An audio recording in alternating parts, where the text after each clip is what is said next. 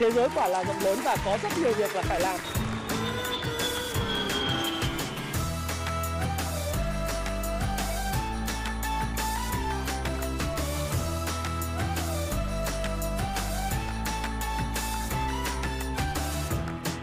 Hi, xin chào tất cả các bạn. Chào mừng các bạn đã quay trở lại với channel của Thái Phạm. Và 8 giờ tối thứ năm ngày hôm nay chúng ta lại cùng gặp nhau trong chuyên mục nhịp đập thị trường. Nhịp đập thị trường này nó sẽ thiên về vĩ mô hơn. Và chủ đề ngày hôm nay của chúng ta đó là kinh tế Mỹ liệu có bước vào suy thoái hay không khi mà Fed chi nhánh Atlanta đã đưa ra một dự báo rằng là quý 2 năm 2022 này kinh tế Mỹ đã rơi vào suy thoái. Và cái cuộc chiến giữa Mỹ, Trung và Nga mà tôi gọi rằng cuộc chiến trong ngoặc kép gọi là một cái cuộc chiến ngô thục ngụy 4.0 thì sẽ ảnh hưởng như thế nào đến giá cả hàng hóa cơ bản và giá cả hàng hóa cơ bản đóng một cái vai trò quan trọng và quyết định như thế nào trong cái cuộc chiến của thế chân vạc à, ngô thục ngụy 4.0 lần này thì chúng ta hãy cùng xem video này bạn nhé. Video này chứa đựng những cái tư duy và cái chia sẻ của Thái Phạm, một cái chia sẻ rất là chân thành từ hiểu biết và góc nhìn quan điểm của Thái Phạm. Có thể Thái Phạm không có đúng nhưng sẽ góp cho các bạn rất nhiều góc nhìn về vấn đề mà bạn quan tâm đặc biệt liên quan đến tài chính. Các bạn hãy xem video này như là một cái tài liệu tham khảo, ờ, đặc biệt là những bạn là độc giả của Happy Life và những bạn đang quan tâm đến tài chính. Đừng coi video này là một lời khuyên tài chính đầu tư mua bán bất cứ loại tài sản, à, cổ phiếu, trái phiếu hay vàng bạc hay gì cả. Mà các bạn hãy tham khảo bởi vì tất cả chúng ta đều trên 18 tuổi. Hãy chịu trách nhiệm cho hành vi của mình bạn nhé. Ok, Chúng ta hãy bắt đầu với cái câu chuyện đó là nước Mỹ đã bước vào suy thoái kỹ thuật theo Atlanta Fed. Thì cái này các bạn à, có thể xem một cái bài báo gần đây trên cái tạp chí AA.com thì có tựa đề đó là Atlanta Fed GDP Model Indicates à, uh, US Economy in Recession.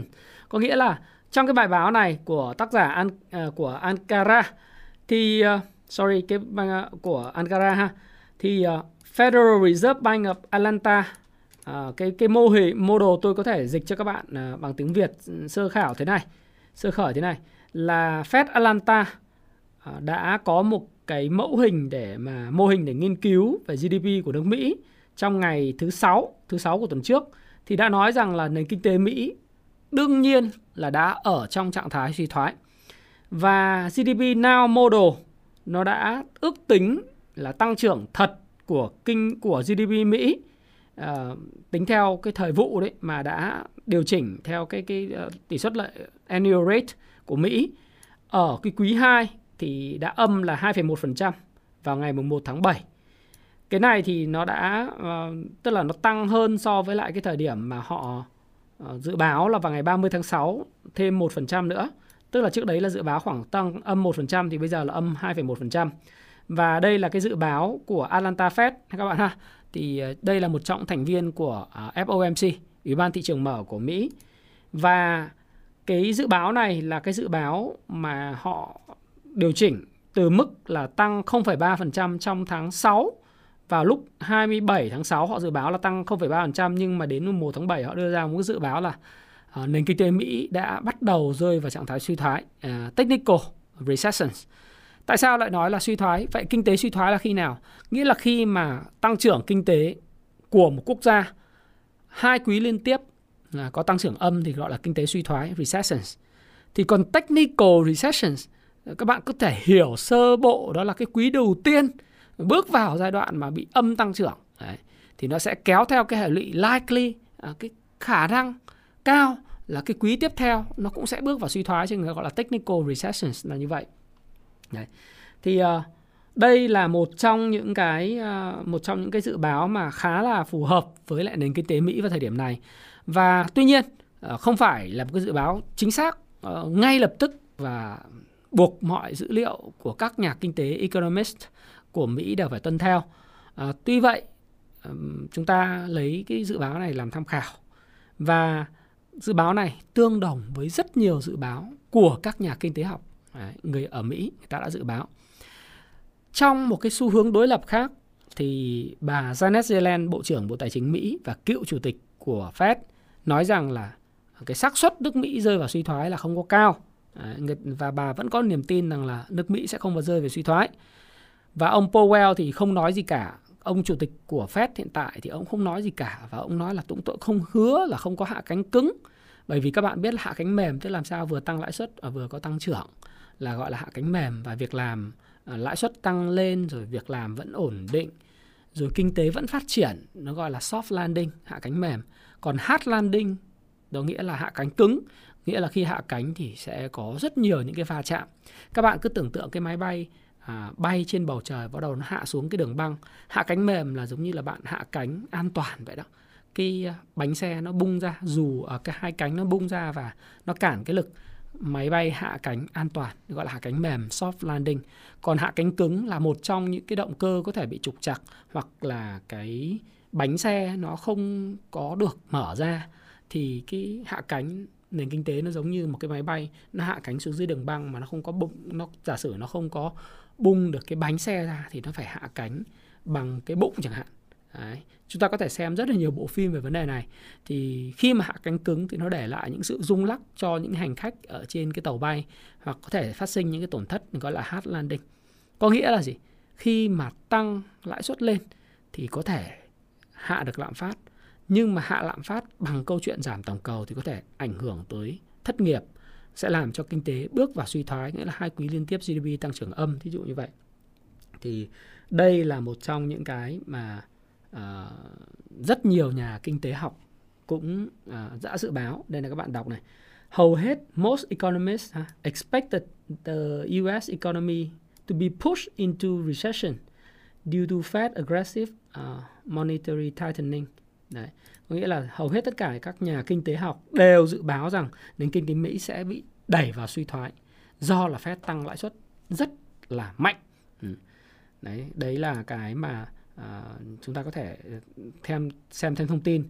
Một cuộc khảo sát được thực hiện bởi tờ Financial Times đấy, uh, của Đại học uh, University of Chicago thì uh, cho rằng là tức là khảo sát vào ngày 13 tháng 6 38% những người được hỏi thì sẽ cho rằng là nền kinh tế Mỹ sẽ rơi vào suy thoái, tức là có hai quý tăng trưởng âm liên tiếp vào đầu nửa năm 2023. Đấy. Và trong khi 30% thì cho rằng là điều này có thể uh, xảy ra vào cái nửa sau của năm 2023. À, tức là người ta tham minh vào cái chuyện suy thoái đến 68% tham minh suy thoái vào năm 2023. Thì đây là một trong những cái điều mà các bạn cũng à, phải lưu ý. Thì đương nhiên technical recession và report của Atlanta thì chúng ta coi để biết và tham khảo. Thế thì câu hỏi ở đây của tôi rằng là trên cuộc sống kinh tế thực thì nước Mỹ ờ, đã bước vào suy thoái chưa? Thì là nó là chưa, bởi vì chưa có bất cứ một dữ liệu nào cho thấy rằng là nước Mỹ rơi vào suy thoái. Trừ khi ờ, có những số liệu hai quý liên tiếp về GDP sâu ra Đấy, thì chúng ta mới biết là nước Mỹ rơi vào suy thoái nhưng chúng ta có thể thấy là dự báo nếu tiếp tục tăng lãi suất và tiếp tục những cái việc là lạm phát, tiếp tục về câu chuyện về niềm tin tiêu dùng suy yếu, tiếp tục về câu chuyện thắt chặt tiền tệ thì nước Mỹ khả năng cao sẽ rơi vào suy thoái. Đấy là cái điều mà chúng ta chắc chắn. Và cái quyết tâm của Fed ấy, trong cái biên bản của cuộc họp trong cái biên bản tôi tắt cái cái bài báo này đi. Trong cái biên bản cuộc họp vào ngày 15 16 tháng 6 vừa rồi thì Fed chấp nhận nước đi mạo hiểm nếu lạm phát không hạ nhiệt như kỳ vọng. Thì các bạn ấy, đây là cái bài báo trên Vietnamese. Và trong biên bản cuộc họp tháng 6 cho thấy rằng là các giới chức Fed rất quyết tâm khống chế lạm phát, ngay cả khi điều đó có thể làm chậm lại nền kinh tế dường như đang trên bờ vực suy thoái. In the brink of recession, phải không? Đồng thời, các nhà hoạch định chính sách cũng phát tín hiệu tăng lãi suất thêm 50 hoặc 75 điểm cơ bản trong cuộc họp tháng 7. Tháng vừa qua, Fed đã quyết định tăng 75 điểm cơ bản, mức tăng mạnh nhất kể từ năm 1994 và trong biên bản nêu rõ rằng là khi thảo luận về bước đi chính sách tiềm năng cho các cuộc họp sắp tới, các quan chức Fed cho rằng việc tiếp tục tăng lãi suất là phù hợp với mục tiêu của Ủy ban thị trường mở liên bang, viết tắt là FOMC. Đặc biệt, các quan chức đánh giá rằng Fed có thể tăng 50 đến 75 điểm cơ bản tại cuộc họp tiếp theo. Và các nhà hoạch định chính sách trong Ủy ban thị trường mở liên bang FOMC cũng nhấn mạnh rằng việc tăng lãi suất thêm 75 điểm tức 0,75% vào tháng 6 là cần thiết để kiểm soát đà tăng chi phí sinh hoạt và họ sẽ tiếp tục làm như vậy cho đến khi lạm phát về gần mức mục tiêu dài hạn là 2%. Thì bây giờ lạm phát của Mỹ đang 8,6%. Ngày 13 tháng 7 này Mỹ sẽ công bố dữ liệu về lạm phát. Có thể dữ liệu lạm phát sẽ lên 9%, có thể xuống còn 8,3% hoặc 8,1%, cũng có thể là lên 8,7%. Thì dù nó có về 8,1% hay nó lên 9% thì nó cũng không phải là đỉnh hay chưa. Câu hỏi là lạm phát đã đạt đỉnh hay chưa, mà vấn đề ở đây là ở vùng đỉnh hay chưa. Thì vùng đỉnh chắc chắn là sẽ là vùng đỉnh rồi. Còn vùng đỉnh nó diễn ra trong bao lâu thì chúng ta phải đợi, đúng không? Chúng ta chỉ biết rằng là ở vùng đỉnh này, Fed sẽ hành động bằng tất cả khả năng của mình và chấp nhận nước Mỹ rơi vào cái suy thoái kinh tế. Tiếng Anh nó gọi là recession hay một cái thuật ngữ mà các bạn đọc đó là hạ cánh cứng, hard landing như tôi vừa mô tả để kiểm soát lạm phát. Và mục tiêu của họ bây giờ, các bạn nhớ, Fed có hai mục tiêu. Mục tiêu thứ nhất đó là việc làm, mục tiêu thứ hai là lạm phát. Vậy thì mục tiêu việc làm có thể sẽ được coi là mục tiêu thứ yếu. Còn mục tiêu hạ lạm phát về cái mức xung quanh 2% là khoảng 2,75 hoặc là 3% đến 2% thì Fed sẽ ngưng cái quá trình nâng lãi suất của mình và hút tiền về trong lưu thông. Đấy. Và các bạn sẽ thấy rằng là trong cái biên bản ghi rõ là các thành viên FOMC đồng tình rằng triển vọng kinh tế hiện nay có thể khiến lập trường của Fed trở nên hạn chế hơn. Tuy nhiên, Fed có thể theo đuổi lập trường hạn chế như vậy, hạn chế tức là tăng lãi suất ý, nếu áp lực lạm phát tiếp tục gia tăng. Các quan chức công nhận việc củng cố chính sách có thể làm chậm tốc độ tăng trưởng kinh tế trong một thời gian. Nhưng họ thấy việc đưa lạm phát quay trở lại mức 2% là rất quan trọng để đạt được trạng thái toàn dụng việc làm một cách bền vững. Và trạng thái toàn dụng việc làm đó là mức lạm và tỷ lệ thất nghiệp ở mức là quanh khoảng 3,3 cho đến 37 3,7% à, thất nghiệp. Thì đấy là cái mà chúng ta cũng phải theo dõi và nếu các bạn nhìn vào cái lãi suất của Liên bang Mỹ từ năm 1965 đến 2022 à, trong cái đồ thị này thì các bạn thấy rằng là hiện nay cái mức lãi suất hiện nay là rất là thấp. Nếu như mà Fed tăng lên mức khoảng 4% đến 5% chẳng hạn trong dài hạn đó thì nó chỉ nghiêng ngang ngửa với cái mức lãi suất trước cái khủng hoảng tài chính năm 2008 mà thôi. Thì cái này là cái mà chúng ta cũng, cũng, cũng cần phải lưu ý rất là rõ và kỹ càng về vấn đề này. Và ngay lập tức thì rất có nhiều bài báo nói rằng hết lao đao vì lạm phát, chứng khoán Mỹ giờ lại bị mối mối lo về suy thoái đe dọa. Thì đây là một vấn đề và tại sao nó lại liên quan từ cái câu chuyện là ngày hôm nay các bạn nhìn thấy giá dầu ấy như tôi đã dự báo trong cái video mà các bạn có thể xem là cái video của tôi vào chủ nhật tuần vừa rồi trong sự kiện tài chính cần quan tâm vào tháng 7. Tôi stream, livestream vào, vào tháng 7 vừa rồi. Đấy. À, vào ngày chủ nhật vừa rồi 88.000 view này. Và trước đó tôi có làm một cái video nói về cái câu chuyện là ngụy thục ngô. Ngụy ở đây là à, stanford tức là cái nước Mỹ, ờ, thục đó là Nga và ngô là Trung Quốc. Cũng livestream uh, hai tuần trước 79.000 lượt coi. Thì các bạn có thể coi lại hai cái video này để các bạn có được thêm uh, cái lý do tại sao tôi lại ví vào cái thế chân vạc như vậy. Và tại sao khi mà giá dầu ngày hôm nay các bạn thấy là nó điều chỉnh từ vùng 110 đô xuống khoảng 99 đô thì tôi nghĩ rằng là sẽ có một cái câu chuyện rằng cái giá dầu khả năng cao như tôi nói các bạn hôm ngày chủ nhật nếu nó thủng cái mức 105 đô thì nó sẽ quay trở về mốc à, MA200 tức là đây là một cái mốc mà hỗ trợ tâm lý cho giá dầu tích lũy và xoay quanh cái mức này. Cái mức này liệu đã là cái mức tức là khoảng 95 đô? Liệu đã là cái mức mà cuối cùng cho giá dầu cho đợt điều chỉnh này hay chưa? Thì nói thật với các bạn là tôi không có biết à, tôi không có biết là liệu nó đã là một trong những cái mốc cuối cùng hay chưa. Hay là hiện tại giá dầu theo Citigroup nói rằng là có thể hoàn toàn rớt xuống 65 đô nếu xảy ra suy thoái. Đây này, theo Citigroup người ta nói rằng là nếu uh, cuối năm 2022 xảy ra suy thoái thì giá dầu có thể sẽ vào xuống 65 đô và có thể giảm xuống 45 đô nếu vào cuối năm 2023. Đấy, nếu xảy ra suy thoái. Thì đây là một cái dự báo khác mà các bạn cũng cũng có thể xem bởi vì Citigroup thì họ dự báo mà thông thường Citigroup dự báo thì ít khi đúng lắm nhưng mà cũng cứ cứ tham khảo. Trong thế giới thì thực ra thế giới dự báo các ngân hàng đầu tư trên thế giới và quỹ đầu tư lớn đặc biệt về hàng hóa thì các bạn thấy rằng là giống như là à, uh, JP Morgan Chase dự báo là giá dầu vừa rồi có thể lên tới 380 đô một thùng đó nếu mà Nga bị cắt nguồn cung khoảng 3 đến 4 triệu thùng một ngày thì tôi có làm livestream tôi nói các bạn rằng là cái việc đấy là cái việc mà gần như là không bao giờ xảy ra. Bởi vì Nga không bao giờ dại mất đến 3 triệu thùng một ngày vào trong tay của Ả Rập hay là vào trong tay của Iran hay là vào trong tay của Venezuela hay là Mỹ. Nga giờ đang cần rất nhiều tiền để đánh nhau Ukraine mà. Tự dưng đi cắt 3 triệu thùng, 4 triệu thùng một ngày để không có bất cứ một cái lượng tiền đô la hoặc là cái ngoại tệ để đổi lấy những cái hàng hóa mà thông qua Trung Quốc, thông qua cái cửa của Ấn Độ để đưa vào nước Nga đang rất là thiếu hụt do cấm vận. Thì tại sao lại phải cắt cho nên cái kịch bản 380 đô một thùng nó là điên rồ. Nhưng mà cái dự báo mà kiểu suy thoái giá dầu rớt xuống 65 đô một thùng cũng là một cái dự báo mà theo tôi là cũng không có nhiều căn cứ và nhiều cơ sở. Đấy. Thì trong cái giới mà các cái ngân hàng đầu tư trên thế giới dự báo thì các bạn thấy là Citigroup hay JP Morgan Chase không bao giờ là cái standard của dự báo. Đấy. Cái standard tiêu chuẩn của dự báo thì các bạn hay để ý Goldman Sachs. Goldman Sachs dự báo từ những cái thời điểm tôi theo dõi họ về commodity trong những năm 2020 trở lại đây thì gần như các dự báo của họ đều trở thành hiện thực. Đấy. Thì các bạn hãy cứ xem là cái dự báo riêng về cái giá hàng hóa thì Goldman Sachs rất là bá đạo. Đấy. Và thực tế ra thì các bạn cũng thấy rằng là cái việc mà bài báo gần đây à, ngày hôm nay có đưa thông tin đó là phương Tây muốn áp trần giá dầu Nga quanh cái mức 40 đô và 60 đô. Thế thì nhiều người mới hỏi tôi là tại sao người ta lại áp trần giá dầu Nga và tại và làm thế nào để áp trần cái giá dầu Nga này? Đây liệu có phải là một trong những cái cuộc chơi à, một cách duy ý chí và phi thị trường hay không? Tại sao lại có chuyện này? Thì chúng ta liên kết được hai sự kiện. Một đó là Mỹ chấp nhận nền kinh tế hạ cánh cứng và có thể rơi về suy thoái. Sau đó ngay lập tức là Citigroup đưa ra một cái bảng thông báo rằng là giá dầu có thể hạ xuống 65 đô nếu nước Mỹ rơi vào suy thoái. Đấy.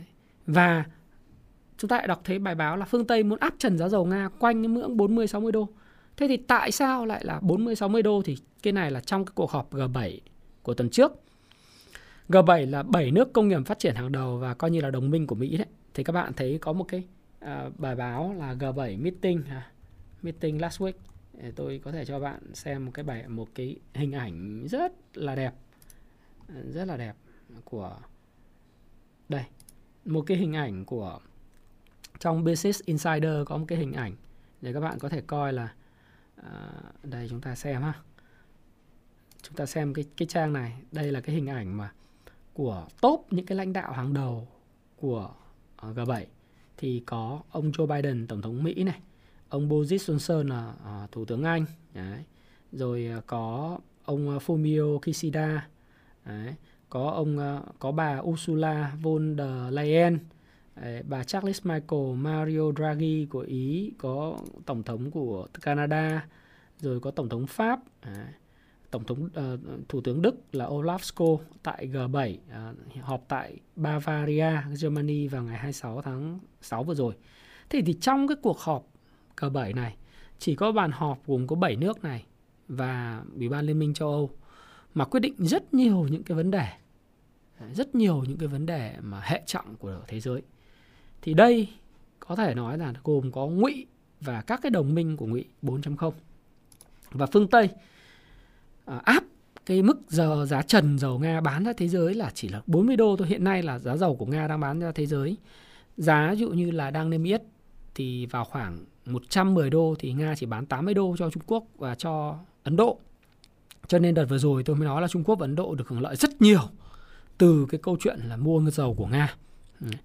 Dẫn đến một cái câu chuyện là những thương lái của Ấn Độ, những cái ờ, nhà máy lọc dầu của Ấn Độ nhập khẩu dầu Nga về lọc xong ấy bán rất là lợi nhuận cao. Ấn Độ phải uh, tiến hành là gì? Áp thuế nhập khẩu rồi áp thuế xuất khẩu các mặt hàng xăng để mà kiếm cái nguồn lợi trên cái cái việc mà thương nhân nhập khẩu dầu từ cái mối quan hệ giữa hai nước Nga và Ấn Độ. Thế thì ờ, Nga thấy rằng là cái cái câu chuyện à, xin lỗi các bạn ngụy à, và các đồng minh của mình gồm NATO và G7 thấy rằng là nếu mà muốn Nga suy kiệt đấy, Nga đánh Ukraine mà giờ cứ bơm vũ khí cho Ukraine thì vẫn không đánh được Nga là bởi vì quân sĩ của Nga vẫn được cung cấp trang bị rất là nhiều nhu yếu phẩm, à, vũ khí và nói chung cái tuyến logistics vận tải à, của họ, quân lương của họ vẫn rất là đầy đủ là bởi vì họ vẫn bán được giá dầu rất là cao. Thí dụ như chi phí khai thác của họ là 40 đô, 60 đô một thùng. Mà giờ họ cứ bán được 80 đô họ có rất là lợi nhuận. Mua được rất nhiều hàng hóa. Và nhờ đó nước Nga vẫn chống chọi được với những cái lệnh trừng phạt của phương Tây, phong tỏa tài sản rồi tất cả mọi thứ. Thế thì phương Tây mới nghĩ rằng là thứ nhất là bây giờ là phải làm sao mà nghĩ được cái mưu người ta họp G7 xong người ta nghĩ một cái mưu ngụy mới nghĩ tới cái mưu cùng cái đồng minh của mình là làm sao để áp trần giá dầu ai mà mua bán với nga đó hoặc có xuất xứ từ nga hoặc cái gì có liên quan đến nga thì việc ông bán ra quốc tế ông chỉ được bán 40 đô hoặc 60 đô thôi à, ông bán ngang cái giá sản xuất thôi và từ đó là triệt tiêu cái động cơ là để cái giá dầu cao để vận chuyển sang châu Âu để bán. Bây giờ ai khát dầu? Châu Âu và Mỹ khát dầu. Nhưng Mỹ cũng là nước quốc gia xuất khẩu dầu lửa. Nó phải là nó là số 1 thế giới. Và ngang ngửa Nga đứng thứ ba sau là Ả Rập Saudi và Mỹ phải không? Mỹ vẫn là số 1 thế giới. Ờ, Mỹ đừng có đùa, Mỹ là đất nước xuất khẩu dầu lửa số 1 của thế giới đấy chứ không phải là Ả Rập Saudi, OPEC cộng là đúng là lớn thật nhưng mà Nga đứng thứ ba thì bây giờ nếu áp được cái trần của giá dầu Nga một cách bằng các biện pháp kỹ thuật bằng các biện pháp hành chính và bằng liên minh liên kết trong các cái lãnh thổ của uh, ngụy ngụy ngụy quốc ngụy quốc ấy, là có thể áp được và khiến cho Nga kiệt quệ thì đây là một cái cách kỹ thuật tuy vậy thì đây tại hội nghị thượng đỉnh diễn ra ở Đức vào cuối tháng trước các lãnh đạo thống nhất nghiên cứu phương án phương án áp trần giá cấm bảo hiểm vận chuyển dầu các sản phẩm từ Nga trừ khi bán dưới giá mức trần, tự ép Nga phải bán bằng cái giá bán tháo, giá đổ đi hoặc là giá mà mình khai thác lên không có lợi nhuận. Đấy. Các cái cuộc thảo luận vẫn được tiến hành để đưa ra đề xuất cuối cùng. Anh cũng được đưa ra dự báo quy định cấm bảo hiểm và cung cấp với các công ty riêng họ. Và thực tế ra là nếu mà cấm dầu Nga và áp mức trần này thì nó là biện pháp hành chính. Nhưng còn một biện pháp khác độc đáo hơn, đó là gì đó là người ta sẽ gọi là, tôi có điểm tin trên cái cộng đồng Happy Life đầu tư tài chính và thịnh vượng ấy. thì các bạn có thể coi ngay buổi sáng ngày hôm nay tôi nói đó là người ta sẽ tìm mọi cách để làm hạ cái giá dầu xuống bằng biện pháp là giảm thiểu cái nguồn cầu. Thì các bạn biết là đây là cung, đây là cầu. Nếu kinh tế phát triển, đi lên, cầu nhiều lên về di chuyển vận tải hàng không, kinh tế phát triển bùng nổ, nguồn cung hạn hữu, OPEC cộng và Nga, OPEC cộng bao gồm Nga đó nắm cái nguồn cung mà cung nhỏ giọt thì cái giá dầu sẽ cao. Nga vẫn có được bán được giá dầu cao và cung cung, cung ứng cho chiến sự của ở Ukraine sẵn sàng đánh nhau vài năm. Đấy, để giành những lợi thế chiếm toàn bộ khu vực biển đen. Mà theo nga nói nga tuyên bố đây là lịch sử của nga. Thì tôi tôi cũng không bàn nói chuyện đấy nữa. Nhưng rõ ràng là như tôi đã nói rất là nhiều lần cái chuyện mà tấn công một nước có chủ quyền nó luôn luôn là không đúng đúng không nào? Không tuân thủ theo luật pháp quốc tế vân vân. Thì thôi cái chuyện đấy mình cũng không bàn. Nhưng rõ ràng muốn đánh nhau muốn chơi lâu dài thì anh phải có cái nguồn lực về đặc biệt nguồn lực để lo lương thực trang thuốc men vũ khí khí tài vân vân. Logistics mà. Đấy, vận tải nó rất là quan trọng. Thế thì bây giờ nếu chỉ dùng biện pháp hành chính có khi là áp mức trần mức giá thì vẫn có cái chuyện là mua bán chui mua bán lụi các thứ. Bây giờ mỹ phải nghiên cứu một cái kế lâu dài hơn đó là tìm cách giảm cái giá của mặt hàng dầu khí xuống tìm thế nào tác động vào nguồn cung vận động, đội OPEC cộng tăng sản lượng thì cái đội đấy không tăng, nó tăng nhỏ giọt hoặc là nó nói tăng là tăng 600.000 thùng 400.000 thùng 600.000 thùng, nhưng thực tế tăng ít hơn cho nên giá dầu cứ neo ở mức cao mãi. Thế anh phải làm gì? Bây giờ anh không diệt được kẻ thù, thì anh phải tìm cách diệt mình. Thế thì tôi ví một cái câu trong cái điểm tin tôi gọi là dùng súng bắn vào chân mình để gây tổn thương cho mình. Khi mà gây tổn thương cho mình ý, thì sẽ chơi một cái trò đó là khiến cho mình rơi vào suy thoái. Thì khi kinh tế Mỹ mà rơi vào suy thoái bởi việc tăng lãi suất thì sức mua của dân giảm. Các bạn xem lại cái kinh tế bờ cờ phần thứ 11 của tôi. Nền kinh tế hoạt động như thế nào, chi tiêu của người này thu nhập người khác. Nếu như mà tăng lãi suất thì chi tiêu nó sẽ ít đi, tín dụng ít đi trong nền kinh tế. Thì sau đó thì sẽ làm gì? Cái câu chuyện rất đơn giản đó là cái người dân chi tiêu ít đi, nhu cầu đối với xăng dầu ít đi thì giá dầu sẽ giảm xuống. Đấy. Nó có thể sẽ giảm về mức 95 đô MA200 tích lũy rồi có thể giảm về 85 đô là cái vùng mà bắt đầu các cái thương nhân thấy rằng là giá dầu Nga muốn bán, muốn cấm vận thì các bạn biết là 85 giá 100 đô thì phải bán chiết khấu 30% phải không? thì phải bán là 77 đến 80 đô. Nếu giá dầu 85 đô, anh chiết khấu 30% cho Úc à cho Ấn Độ và cho cho Trung Quốc thì anh thấy là 7856 không? Đúng không? Giá dầu ở mức 80 đô đấy. Thì nếu anh chiết khấu ờ, 8756 thì anh, anh chỉ còn bán được khoảng 56 đến 60 đô một thùng thôi. Thì lúc đấy nó, nó vừa đúng cái bức trần mà bên uh, các nước G7 họ áp dụng. Như vậy không khó để nhận ra được một điều. Đấy là bằng các biện pháp mà làm cho nước Mỹ trở nên yếu hơn về cầu, suy thoái kinh tế thì cái nhu cầu về dầu lửa và các hàng hóa cơ bản nó sẽ giảm xuống sẽ khiến cho giá dầu nó sẽ được điều chỉnh và lanh quanh khoảng tầm 85 90 đô và sẽ tích lũy một thời gian dài ở đây. Và ở vùng 85 90 đô này, Nga chỉ có thể bán ra với mức giá 60 đô. Giống như tôi nói các bạn, nếu Nga muốn xuất khẩu sang Ấn Độ, sang Trung Quốc thì Trung Quốc người ta được hưởng lợi, Ấn Độ người ta hưởng lợi người ta cũng phải ép giá. Mà ép giá thì nó sẽ xuống là vần 60 đô thì Nga sẽ không có lợi. Và nếu cứ lâu dài và duy trì cuộc chiến này, một hai năm thì Nga sẽ rơi vào thế suy kiệt kinh tế. Và suy kiệt kinh tế là hoàn toàn xảy ra bởi vì anh không có nguồn thu à, từ ngoại tệ. Anh không có thể bán được đồng rúp, anh không thể thu được đồng đô la, anh không bán được hàng hóa và anh không có nhập khẩu được hàng hóa phương Tây thì trong nước sẽ thiếu hụt nguồn cung hàng hóa và dẫn đến là cái giá cả nó sẽ lên cao. Bởi vì trong nước Nga, nếu mà rơi vào mô hình kinh tế tự cung tự cấp, thì lương thực thực phẩm có thể đảm bảo. Nhưng mà một số các hàng hóa khác thì có thể là gì? Cũng cũng cũng sẽ không ổn lắm đâu. Không ổn lắm. Và thiếu hụt hàng hóa thì nó sẽ dẫn tới cái gì? Nó sẽ tới lạm phát và bất ổn xã hội. Và nếu cứ duy trì cái cuộc chiến ở Ukraine lâu dài thì đó là tổn hại vô cùng lớn. Do đó cái chiêu này tôi gọi là cái chiêu mà tự dùng chân dùng dùng súng bắn vào chân mình. Nó chưa đến mức là đồng quy ưu tận tức là cả hai cùng chết nhưng là một chiêu mà tự suy yếu mình để kẻ kẻ thù cũng phải tiêu tùng. Và tôi thấy thì nói gì thì nói. Cái việc mà cái giá dầu thời gian tới có thể giảm và tích lũy ở vùng 90 đô, 95 đô hoặc 80 đô tôi không phải là là người mà có thể dự báo được cái này bởi vì tôi không có cầu quả cầu pha lê. Tuy vậy thì nếu mà nó giảm về mức này thì nó cũng không phản ánh đúng bản chất của quy luật thị trường. Vì sao? Vì nó còn một biến số khác của Ngô 4.0 đó là đầu 2023 Ngô 4.0 bắt đầu mở cửa nền kinh tế quay trở lại thì lúc đấy cái nhu cầu dầu lửa của họ tăng trở lại thì cái giá cầu cái, cái nhu cầu đó lại balance lại với cái sự suy thoái của nền kinh tế Mỹ và giá dầu sẽ được thúc đẩy lên cao hơn lại hỗ trợ cho Nga đấy đấy là một cái biến số mà giữa thục và ngô là luôn luôn liên kết với nhau và có thể giúp Nga trong chuyện này. Nhưng mà nếu cứ làm tổn thương mình thì thục cũng chết. Thục ngụy cứ làm tổn thương mình thì thục cũng chết. Tổn thương đến độ nào mà mà mà thục không chịu nổi thì lúc đó mới có cái sức mạnh trên bàn đàm phán. Đấy. còn nếu mà bằng thẳng ra mà bơm lại tiền thì giá dầu lại lên.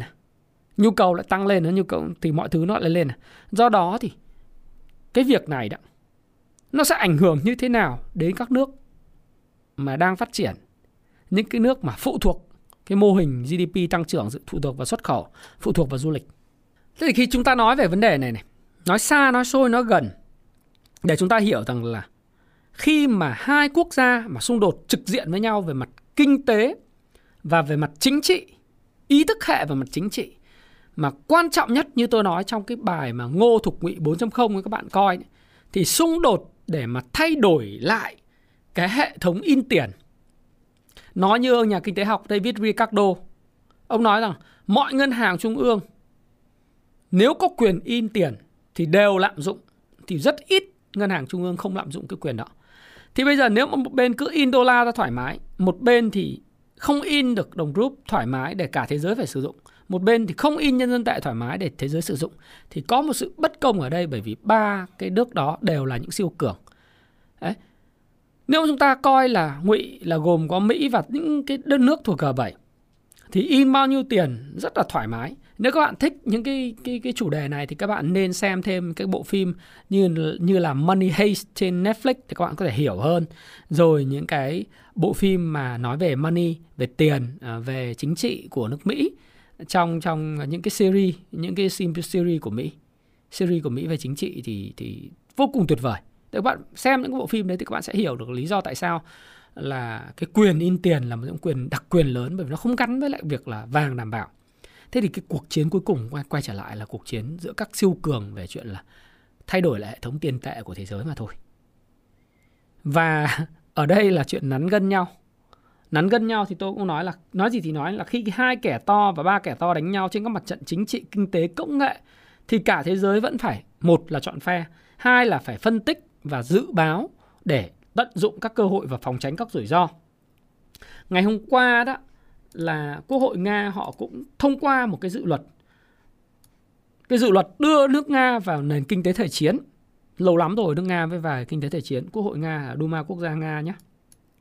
Là có yêu cầu là các doanh nghiệp cung cấp hàng hóa cho lực lượng vũ trang và yêu cầu nhân viên tại một số công ty phải làm việc ngoài giờ, thậm chí làm cả đêm, không có ngày nghỉ cuối tuần và không có ngày nghỉ trong năm để cung cấp hàng hóa phục vụ cho quân đội ở nước ngoài hoặc là cung cấp những hàng hóa nhu yếu phẩm cho người dân. Bởi vì nước Nga bây giờ đang bị cô lập và sẽ không có nhập khẩu hàng hóa được sẽ tiêu hụt rất nhiều và đặc biệt là lĩnh vực quân đội ở nước ngoài. Là phải luôn luôn có hàng hóa nào nào là thời gian mùa đông sắp tới là phải quần áo, ấm, chăn, đệm, đánh nhau thì lính, quân lính thì cũng cần phải có đầy đủ những cái trang thiết bị chứ phải không? Ờ, tư nhân các thứ vân vân. Trang thiết bị cá nhân ấy. Ừ, từ đánh bàn chải, đánh răng, cho đến xà bông, cho đến là những cái hoạt động vui chơi giải trí trước khi đánh nhau. Rất nhiều thứ thì quốc hội ờ, của nga, người ta cũng bắt đầu thông qua dự luật ờ, đưa nước nga về nền kinh tế thời chiến rồi. Và nếu như vậy, thì ờ, nói chung là nếu tình trạng mà cứ kéo dài miết chiến sự Ukraine 6 tháng một năm tới và Mỹ tự đả thương và rơi vào suy thoái kinh tế thì e rằng Nga sẽ rất mệt mỏi. Và tôi cũng sẽ phải xem xem là cái kịch bản này nó sẽ dẫn, diễn ra tới đâu. Và sự sự thật rằng là nếu như mà điều đó xảy ra, nếu như điều đó xảy ra nhá, Mỹ rơi vào suy thoái thực sự. Giá cả mà rớt về cái mức ờ, giá dầu rớt vào mức là 80 cho đến 90 đô. Một thùng mà nó cứ giữ vững như vậy quả thật nước Nga gặp rất nhiều vấn đề. Rất nhiều vấn đề. Và cái câu chuyện này bàn thì sẽ ảnh hưởng tới như tôi đã nói những nước phát triển à, những nước đang phát triển có mô hình phát triển kinh tế phụ thuộc vào xuất khẩu. Mà đây thông qua là xuất khẩu của các cái doanh nghiệp có vốn đầu tư nước ngoài FDI và các quốc gia phụ thuộc vào cái nguồn du lịch. Cũng sẽ bị ảnh hưởng bởi vì sao? Bởi vì khi mà giá cả lạm phát lên cao như vậy và cái lạm phát nó giống như là một mũi tên đã bắn ra khỏi cái nòng súng rồi, các doanh nghiệp đã tăng giá rồi, rất khó doanh nghiệp có thể quay trở lại cái mức mà giá trước đây ban đầu cái giá nguyên vật liệu uh, nó tăng thì cái giá máy bay nó tăng. Kể cả giá thời gian tới có về 80 90 đô một thùng thì rất ít các hãng máy bay uh, hãng hàng không họ sẽ giảm giá. Họ vẫn giữ cái mức giá vé cao như vậy thì cái du lịch giá rẻ nó sẽ biến mất. Và du lịch giá rẻ biến mất thì sẽ bớt đi những cái nguồn khách đến những cái quốc gia mà phát triển kinh tế dựa vào du lịch. Cho nên nguồn thu về ngoại tệ cũng sẽ bị ảnh hưởng. Rồi cái câu chuyện là sản xuất xuất khẩu thì khi Mỹ và các nước phương Tây rơi vào suy thoái thì các bạn biết rằng là cái nhu cầu nhập khẩu các hàng hóa để phục vụ đời sống ăn nhân dân của họ sẽ giảm sút. Và nó ảnh hưởng cái lượng cầu đặt hàng các cái cái đơn đặt hàng từ dệt, dệt may da giày điện tử linh kiện vân vân thức ăn các thứ so các nước châu Âu và à, Mỹ. Ngày hôm qua là đồng đô la à, đô la index chỉ số đô la index nó tăng vọt lên cái mức là 106 gần 107 lý do tại vì là uh, cái đồng euro euro ấy chiếm 30% trong cái rổ chỉ số của đô la index. Nó rớt rất mạnh bởi vì khu vực kinh tế chung châu Âu rơi vào suy thoái. Thế cái chuyện mà khi mà Mỹ Âu tức là ngụy 4.0 tự đả thương mình rơi vào suy thoái người ta không muốn suy thoái rất đơn giản. Bơm tiền không bao giờ suy thoái nhưng rút tiền sẽ suy thoái người ta biết chuyện đó chứ. Nhưng người ta vẫn rơi vào suy thoái và cái nguồn nhu cầu nhập khẩu nó sẽ giảm đi. Thì các cái quốc gia mà phụ thuộc vào xuất khẩu và các cái đầu tư nước ngoài, mà đầu tư vào các quốc gia đó để xuất khẩu sang Âu và Mỹ, nó sẽ chậm lại, nó sẽ gây khó khăn. Đấy thì khi mà cái trước cái bối cảnh kinh tế, chính trị của thế giới nó thay đổi và biến đổi như vậy, thì những cái quốc gia đang phát triển những quốc gia phụ thuộc vào xuất khẩu và du lịch, người ta sẽ phải thay đổi cái mô hình, chuyển đổi cái mô hình kinh doanh để thích nghi với lại cái sự biến đổi của cái môi trường kinh tế, chính trị, xã hội mới. Đấy thì thì các bạn sẽ phải hình dung như vậy. Và rất nhiều người hỏi tôi là việc liệu giá dầu giảm thì có là một tín hiệu vui cho các thị trường đầu tư tài chính hay không? Thì tôi nói rằng là gượm đã. Bình thường thì nó sẽ rất là vui, nó sẽ giảm giảm lạm phát, nó sẽ rất là ok để kinh tế phát triển bình thường. Nhưng trong giai đoạn hiện nay thì lại không. Bởi vì cái giá dầu giảm hay hàng hóa cơ bản nó giảm ấy, nó đi kèm với lại một cái sự suy thoái kinh tế của Mỹ và Âu dẫn đến cái nhu cầu với hàng hóa thế giới nó giảm thì khi nhu cầu hàng hóa giảm thì chắc chắn là cái việc mà kinh tế tăng trưởng của trên thế giới nó sẽ giảm bởi vì tất cả các quốc gia như Trung Quốc là đầu tàu chẳng hạn, Thái Lan hay những quốc gia trong khu vực Đông Nam Á thì đều bị ảnh hưởng không xuất khẩu được sang Âu và Mỹ nữa. Với cái cái tầng tần suất tăng cao vẫn xuất khẩu được nhưng mà cái đơn hàng nó giảm sút thì cái tăng trưởng kinh tế nó sẽ chậm lại. Và chi tiêu của người này là thu nhập của người khác ấy thì cái cái cái cái cái cái, cái doanh thu nó giảm thì nó sẽ ảnh hưởng đến FDI vào kém hơn. Rồi cái thu chi thu chi uh, thu của người này là chi của người khác hoặc là thu nhập của người này do cái người khác chi thì nó cứ giảm dần nó tạo cái vòng xoáy đi xuống như vậy không có nghĩa rằng là gì giá dầu giảm thì kinh tế sẽ quay trở lại hay tất cả mọi thứ nó sẽ tốt trở lại nó sẽ làm cho cái đời sống của người dân ở một số bộ phận nó nó, chi phí hàng ngày sẽ giảm xuống, điều đó tốt, nhưng tăng trưởng kinh tế thì nếu mà vựa, dựa vào xuất khẩu và du lịch thì nó vẫn chưa bù đắp được. Cho nên là một trường hợp nào đó, theo tôi thì tôi đánh giá cái việc này là nó negative, nó tiêu cực hơn là tích cực. Bình thường nếu không có cái sự vụ mà ngô thục ngụy đánh nhau đấy, ngụy ngụy và thục ngô đánh nhau thì nó sẽ là tốt. Nếu giá dầu cứ tiếp tục ở 65 đô 70 đô một thùng. Trong cái điều kiện mà không có căng thẳng thì rất là tốt. Còn căng thẳng như thế này, có nghĩa là một bên tự đả thương. Bởi vì nếu anh không tự đả thương thì nguồn cung nó thấp. Anh phát triển phát là giá lại phọt lên. Đấy. Buộc anh phải đả thương anh, để cái giá nó xuống. Bây giờ anh không đả thương anh thì giá nó sẽ lên cao. Vấn đề là bây giờ, trong bao lâu? Bởi vì anh tự đả thương anh thì giá nó xuống, đồng ý lạm phát được hạ nhiệt. Nhưng mà cái tăng trưởng của anh cũng kém, nó kéo theo tăng trưởng toàn cầu kém.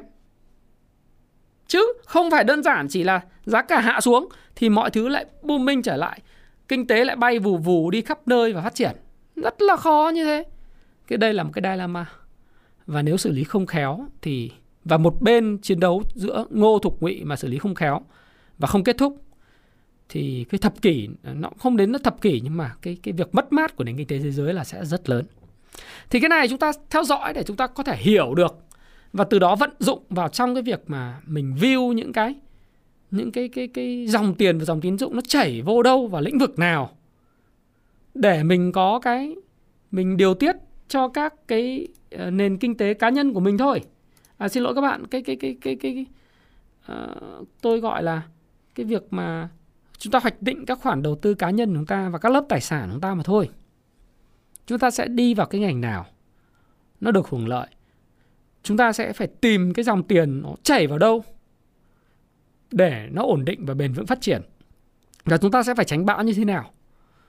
Như tôi nói các bạn là cầm tiền nhiều quá và trong một thời gian quá dài thì không bao giờ tốt nhưng mà không phải lúc nào cũng mua mua bán bán đặc biệt trong thị trường tài chính, mua mua bán bán liên tục thì bạn sẽ dính vào các giai đoạn whipsaw, tức là cái giai đoạn mà răng cưa đấy whipsaw là răng cưa thì sẽ bào mòn hết lợi nhuận của bạn do đó thì tôi hay tặng à, các học viên của mình à, là ngày mai tôi có một cái lớp tại Hồ Chí Minh và sau đó thì tuần sau tôi có lớp tại Hà Nội thì tôi tặng học viên của mình rằng là gì sự kiên nhẫn và kiến thức luôn luôn là chìa khóa và báu vật của những người kinh doanh cổ phiếu và đầu tư chứng khoán. Do đó thì cái quan trọng của bạn đó là tham minh thời điểm, tham minh cái thời điểm mà các bạn có thể nhìn nhận những cái vấn đề về vĩ mô nó bắt đầu ổn định và nó thể hiện thông qua các cái đồ thị phân tích kỹ thuật và những hành động của các tay to trên toàn thế giới, nó sẽ diễn ra như thế nào. Thì à, cái điều này là các điều mà các bạn nên mở mang và đọc tiếp tục. Thì tôi sẽ có một cái video nói với các bạn là tôi dùng máy tính gì, đọc những tin tức ở đâu để tổng hợp những thông tin mà làm cho các bạn, tin tức nước ngoài, những cái sai nào và chứng khoán thì tôi sử dụng công cụ Kung Fu Stop Pro ra làm sao để các bạn có thể tham khảo.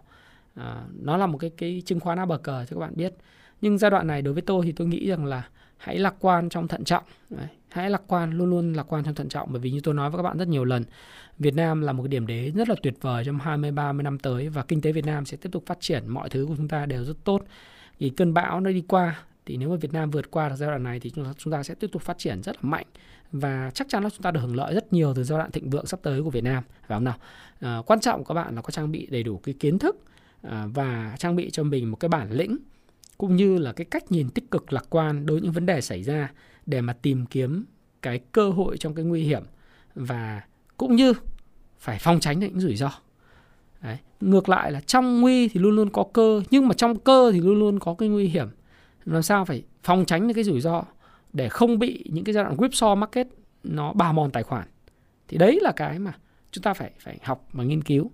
Thì cái chia sẻ của tôi về cái ngô uh, ngụy thục ngô và đánh nhau thế này này thì nó sẽ rất hay và các bạn sẽ nhìn thấy cái tác động của nó cái tác động của nó đến cái giá hàng hóa cơ bản trong thời gian tới. Đấy. cái việc áp giá trần nó sẽ diễn ra. Cái giá hàng hóa nó sẽ như thế nào? Chính sách của Fed sẽ làm sao? Mỹ sẽ rơi vào suy thoái như thế nào? Châu Âu rơi vào suy thoái như nào? Nước Nga vật vật lộn như thế nào? Ukraine phản công lại, nước Nga ra làm sao? Và mùa đông thời gian tới đến thì người dân ở châu Âu có gặp cái mùa đông winter is coming à, xử lý thế nào đây? Và một cái ẩn số rất lớn, một cái người mà gọi là tư mã ý ờ, hậu duệ tư mã ý là Ngô 4.0 sẽ làm gì sau tháng 12 năm tháng 11 năm 2023 cái mở cửa, cái tác động mở cửa ở Trung Quốc nó sẽ ảnh hưởng như thế nào thì tất cả là đều là ẩn số rất thú vị để theo dõi. Và tôi nghĩ rằng là chúng ta sẽ còn cập nhật về vấn đề này trong nhiều cái video kế tiếp. Và tôi mong là chủ đề này sẽ mang lại cho các bạn sự hứng khởi để nghiên cứu những cái vấn đề về vĩ mô để vận dụng à, cho cái công cuộc mà tích lũy kiến thức của mình. Và đầu tư nó thuận lợi. Và khi mà chúng ta có một cái tầm nhìn thì chúng ta sẽ có tiền. Như người xưa đã dạy là tâm đến đâu thì tầm đến đấy. Và tầm đến đâu thì tiền đến đấy. Quan trọng lắm, tâm, tầm, tiền hoặc là tâm, tầm, tài. Đấy. thì nói thế nào cũng được. Nếu bạn có tầm nhìn thì bạn sẽ có tiền. Thì thái phạm xin chúc bạn hãy luôn luôn mở rộng kiến thức, lạc quan, tích cực, thận trọng, nhưng một cách, gọi là, khách quan, thận trọng. Nhưng chúng ta nhìn cái tích cực về tương lai tìm những cái cơ hội trong cái hiểm hiểm nguy và theo dõi sát sao những vấn đề xảy ra xung quanh mình. Chúng ta là những con cá và đại dương bao la sẽ ảnh hưởng đến chúng ta như thế nào. Và thái phạm à, rất mong các bạn hứng thú về những chủ đề như thế này và tìm hiểu thêm để à, mở rộng thêm kiến thức và cùng nhau trao đổi để cùng nhau phát triển kiến thức nhiều hơn. Xin à, chia sẻ video này like video này và đồng thời hãy để lại những comment chia sẻ về những vấn đề này cho Thái Phạm để Thái Phạm cũng có thể chia sẻ cùng bạn và hy vọng gặp bạn trong những cái uh, cơ hội mà hữu duyên gặp nhau có thể là tại công phu chứng khoán. Xin chào và xin hẹn gặp lại các bạn trong video tiếp theo. Cảm ơn các bạn rất nhiều. By the way, tuần này tôi sẽ không có live stream và tôi có lớp cho nên chúng ta sẽ có một cái video có thể là vào sáng chủ nhật như các bạn nhé. Giống như mọi lần. Uh, xin chào.